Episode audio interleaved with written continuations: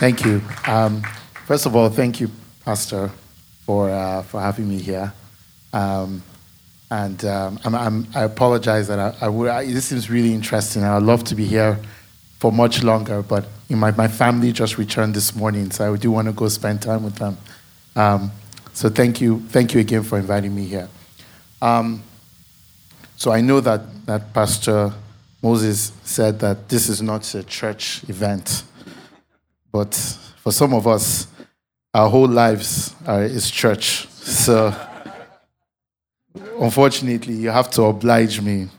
And thankfully, it's a friendly, it's a fertile ground for, for the word of God. So I might as well take the opportunity. Um, so I'll dive straight in, only because I don't have as much time, um, just so that we can, can take it in. Today, the, the topic was uh, positive economic outlook and startups. That's a great topic. What I really liked about when I saw the event was open for business. So I want to take you into the Word of God to hear what God says about open, being open. And I think it's, it's not a coincidence that that's the title of this conference. Um, because indeed, it is um, a theme that has been repeated in a lot of programs and prayers and conversations that I've been having with other apostles in the marketplace about how the ground is open. So please, please go with me to Genesis chapter 26, verse. I'm just going to very quickly read 12 to 22, really with an emphasis on 22. I'll just read it very quickly. And Isaac sowed in that land and reaped in the same year a hundredfold. The Lord blessed him. Please say amen. Except you don't want it. And the man became rich and gained more and more until he became very wealthy. Amen.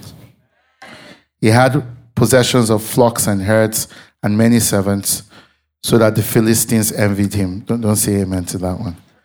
Um, now the Philistines stopped and filled with earth all the wells that his father's servant had dug in the days of Abraham his father. And Abimelech said to Isaac, Go away from us, because you are much mightier than we are. So Isaac departed from there and encamped in the valley of Gerar and settled there. And Isaac dug again the wells of the water that had been dug in the days of Abraham his father, which the Philistines had stopped after the death of Abraham, and he gave them the names that his father had given them. But when Isaac's servants dug in the valley and found there a spring of water, the headsmen of Gerar quarreled with Isaac's headsmen, saying, The water is ours. So he called the name of the new well Esek, because they contended with him. Then they dug another well, and they quarreled over that also. So he calls its name Sitnah and then he moved from there and dug another well, and they did not quarrel over it. So he calls its name Rehoboth, saying, For now the Lord has made room for us, and we shall be what? Fruitful in the land. I don't know how many of us read uh, Hebrew, but I, I, these days I spend quite a bit of time in Israel. So I'm learning Hebrew. And one of the most interesting things I found out was that the word Rehoboth means open space. Open space. So God is talking to us this morning, whether you like it or not, that his kingdom is open for business. And we shall be what? Fruitful in the land. Because there's nothing you can do if God does not open the space. You see, a very long time in this country, we've been digging our father's wells. Huh? Whether it's oil wells, whether it's business wells. And then people will just come and say, No, it's not your well now. It's us, it's our own. And we will now start contending. We'll start contending. But God is giving us a word and saying that, look, in the spaces where people thought there was nothing. That's where He's going to, to send us. So I'd like for us to, to pray about it as we as we, you know, think through this conference. God just laid that word in my heart to say, look, even though you are talking about positive economic outlook and all that, first of all starts with my own. So God's word to you as you deliberate. So very quickly, I will just talk briefly about just share some thoughts, um, and this is the more secular part of the conversation about where I see a few things going. Um, the reality is that if you are in this country, you can see where we are, right? So I'm sure many of you, your costs must have tripled or doubled or quadrupled, depending on how much your business depends on power in the last week. It's not easy so for us to come here and be talking about positive economic outlook, I'm not trying to sell you on la la land. So I am acknowledging that ground hard. Eh? For God day. Uh-huh. So the world is changing, right? You know, we've been a nation that has been extremely dependent on car- carbo, you know, whatever you call it, hydrocarbons for a very, very long time. And the reality is, we're also a society that inherited a lot of innovation from the British or from the Americans or whatever. And I think that where we are now as um, business people, whose entire purpose is not wrapped up in profits, because that's what I think Christian entrepreneurs are. If you're a Christian entrepreneur, you are the definition of a mission entrepreneur. And actually, business gives you three, three clear ministries if you actually read the Bible, right? If you're a Christian businessman, it gives you three clear ministries. The first ministry is the ministry of the kingdom. Your job is, as a business, you are supposed to be a representation of God's kingdom on earth. So I don't want to go through the verses, we don't have a lot of time. But if you actually go and read your Bible, read all mentions of the kingdom of God, you find out that most times the example that he uses is the kingdom of God is like when Jesus gave a talent to. The kingdom of God is like, and the, the origin of that gospel is that very similar to this story I just told. The earth is the Lord and it's what? Fullness thereof. However, it was taken. The kingdom was what? Was taken. There's a parable where Jesus talks about a strong man came to your house, bound you, you understand, and then took what was yours. Then you had to come with her. The kingdom was taken. When we fell, the kingdom was, was taken. And then we're now being restored. He has, he has promised restoration, and we are now manifesting that promise. So that's your first ministry. So when I see Christian entrepreneurs wanting to stay small, I say, Do you understand the ministry you are walking in? Because very much like Pastor said, it's not about you. It's not about your bank account. It's not about whether you want. You are supposed to be contending with principalities and powers in the ministry of reclaiming the kingdom. So that's your first ministry. The second ministry is a ministry of seed sowing and harvest. God actually leverages businesses to continue to reinforce his principles. You sow good seed, you get what? Good fruit. You sow bad seed, so bad fruit. So what you see in Nigeria today, this is our story is a story of bad fruit. Because all the good fruit refused to be sown. Do you understand what I'm saying? We didn't go into business, so what happened? You just sowed bad fruit. And then we're now wondering why is there no power? Why is there why is there adulterated fuel? The people that are adulterating fuel, are they Christians? Not are they churchgoers or oh? are they Christians? They're not Christians. They're not following Christ. Christ will not adulterate well. You understand what I'm trying to say? So that's where we are, right? Your job, because every the reality of the world we live in is that it is actually black or white. There's no gray. So if we don't sow good seed, guess what? But there's actually a verse about this. I, unfortunately, it's just time, but I could have taken you through when God talks about. There's a there's a verse where where he talks about the good the good. Um, I am the vine, and you should abide in me. It actually breaks it down. So we are we are we are the purveyors of that principle of seed time and harvest, of good seed and bad seed, because these are spiritual principles. And then this, the third is the ministry of help, right? Which many of us actually operate in easily. You know, you can't can tell you for free, oh, we support, we give to church. You're there, you are God's treasurer, right? You're supposed to support the ministry. You're supposed to give to those who are less able, just like the early church worked. You're supposed to share what you have with others. But those are the ministry that God calls us as business people to operate in. So, what does that mean in our context? We have to think differently about who we are, what we are here to do, and why we need to do it. And it means that, yes, things are hard but what happens if we don't actually have to deal with hydrocarbons and everything that it represents? What opportunities emerge from that? It's not enough for us to just complain about power is not working. Well, what would it take for us to move over to solar or to move over to something else, right? That is not as tainted with the blood of innocence. Because oil is in this country. If you know where oil comes from, I lived in Warri for 20 years of my life.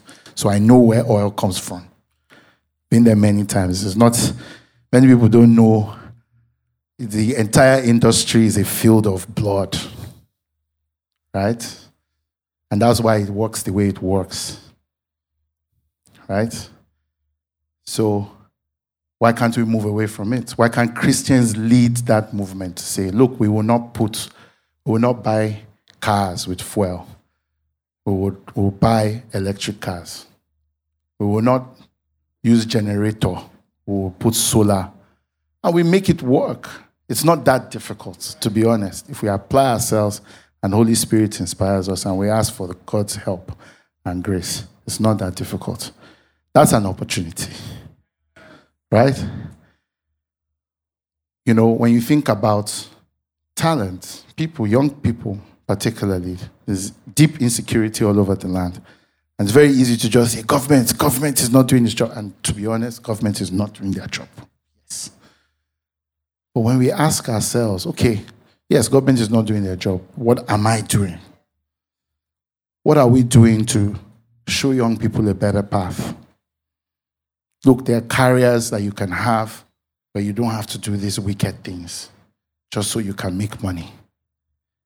This is a better way. How many of us are having those conversations in our neighborhood?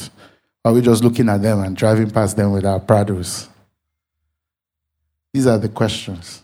Because government is not doing their job, but it doesn't mean that we shouldn't too. Right? How many of us, even, you know, young people who should be in school, see them milling around? Somebody talked about agberos. Why would they not be used as weapons for thwarting the enforcement of laws when nobody has engaged them? The petrol station owner, evil, has engaged them. Huh? Say the idle hand is what? Is devil's workshop. So why don't we build our own workshops where we keep people busy? These are the questions that we need to be asking ourselves. This is business the biggest business in this country, let me tell you, historically, huh, the biggest business on this continent has been people. They just translated the trade. The first time they forced you on a ship, the second time they told you it's Canada. If you apply today for a Canadian visa, I, I, I went to school in Canada, let me tell you. And I stopped, I told them, in fact, the foreign minister came here, it was my professor, came to see me. I came to see a bunch of government officials. I saw him, obviously. Go over there and say, ah, you haven't come to Canada, you know, since you graduated and you left. I said, I can't get a visa. He said, ah, but that's not a problem now. I'm the foreign minister. I'll sign for you. I said, no. Until I can walk into the embassy and get a visa, easier than I can apply, not coming to Canada because I have no business there. My ministry is over there. But that's how they do us, right? UK is now becoming like that. If you apply for I'm I'm japa, Abi, it's easier for you. They don't remember you have a Nigerian passport when you want to japa. But when you want to travel and do business, these are the things. So they, they force you into this corner, make you believe it's your own will. Because people are going there, okay, fine, Nigeria is hard. Okay, I'll go there for two weeks and come back and eat amala. But they box us into these corners. The biggest trade is human capital. There's so many opportunities in human capital. But again, we continue to be played, right? By those who have stolen the kingdom. And being told, oh, we need to only be worker bees, only be slaves of another system. So we, we have to now think okay, what can we do as Christian entrepreneurs to intentionally deliver discipled talent in every aspect of life? Right? Talent that spirit filled, that can do the work, that will do honest work, that will take pride in their work, that will show the fruits of the spirit in their work. What can we do to do that? Because that is what the kingdom needs people. But we are not intentional about that. We're not intentional about that. Maybe in our churches, people come to us and say, Please, can I get a job? We're very quick to say, Brush them off. That's not how other communities work. Well, let me just tell you go up north, they will find you, even if you are, we can't do how they do it, where they put incompetent people just because they share a faith. But we can build a process and say, hey, look, this is what I need. This is where you are. Do this, do this, do this, do this. What would it cost us? Nothing. Nothing. That is what it means when God says open spaces. We have to also remember, it also means that we also have to be open spaces for others. And not just be us, God is opening space for. So, so that you can do what? Eh? God doesn't open space for you. Eh? When God was opening space for Isaac, he didn't just open space because, yeah, come, come and sit down. He was building a nation. You understand what I'm saying? So he needed to open that space. It was part of his plan. It's not, it wasn't because, so sometimes I think the problem with Christianity is that we think God works for us. So we just be telling him what to do. Ah, please, I want a big car. Hey, you know, give me a big house. Oh God, God, no, no, no. You, I think you've gotten the relationship. it's like your driver thinking because he drives you, he can just take you where he wants. Eh? Imagine that. If you get into your car now, and your driver just says, ah, I just feel like a Quay club today. and just driving you there. And you're like, no, I have a meeting. I have a meeting in Yaba and he's just driving you to a Quake club. Would you be, would you, would you, which, you understand what I'm saying? So because, you know, so sometimes because we think God is blessing us, we forget that everything this is, is Him. So these are the opportunities. And I would still say at the end of the day, the true sign that our community gets it is governance. That is truth. The problem with this country is that because we have the business community is a product of iniquity. That's the truth. In this country, the business, if you go and trace the history, business community in this country is a product of iniquity. No value.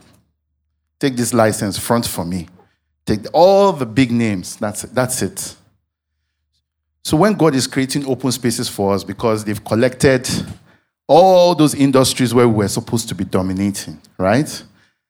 when we get there, what do we do? Right?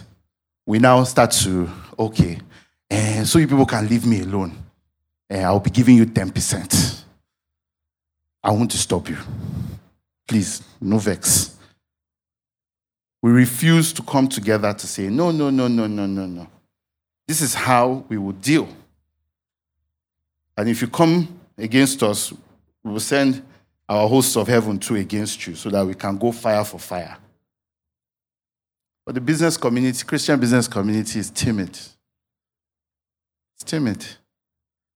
Don't have even Christian candidates. Um, you know, at the end of the day, look, other, other business communities are looking for control of government. We, we just want the rules to be fair. Me, I don't need, I know for me, I don't need a politician that is going to open road for me. In Abuja, I hate that place. I don't like going there. I don't need a, but every time I think about it and I say, ah, why do I have to deal with this guy? Why can't it be somebody who doesn't have to be a Christian, but somebody who is competent and qualified? And if I have a say in this country and I am paying taxes, right? I can pay double the tax to make sure that is what happens, that the most qualified person sits in that office. But how many times do Christian entrepreneurs, we're too quick to go and curry favor with one Philistine they've given a title. Not knowing that, like Pastor Moses said, we have what? Authority. It's not about shouting. It's just saying this shall not stand. And whether it's in prayer or in resources or in organizing ourselves, we can make sure that's the case. Anyway, I've already gone over my time. But again, like I said, God is calling us into open spaces. God is calling us to be open spaces. God is calling us to open spaces. Thank you.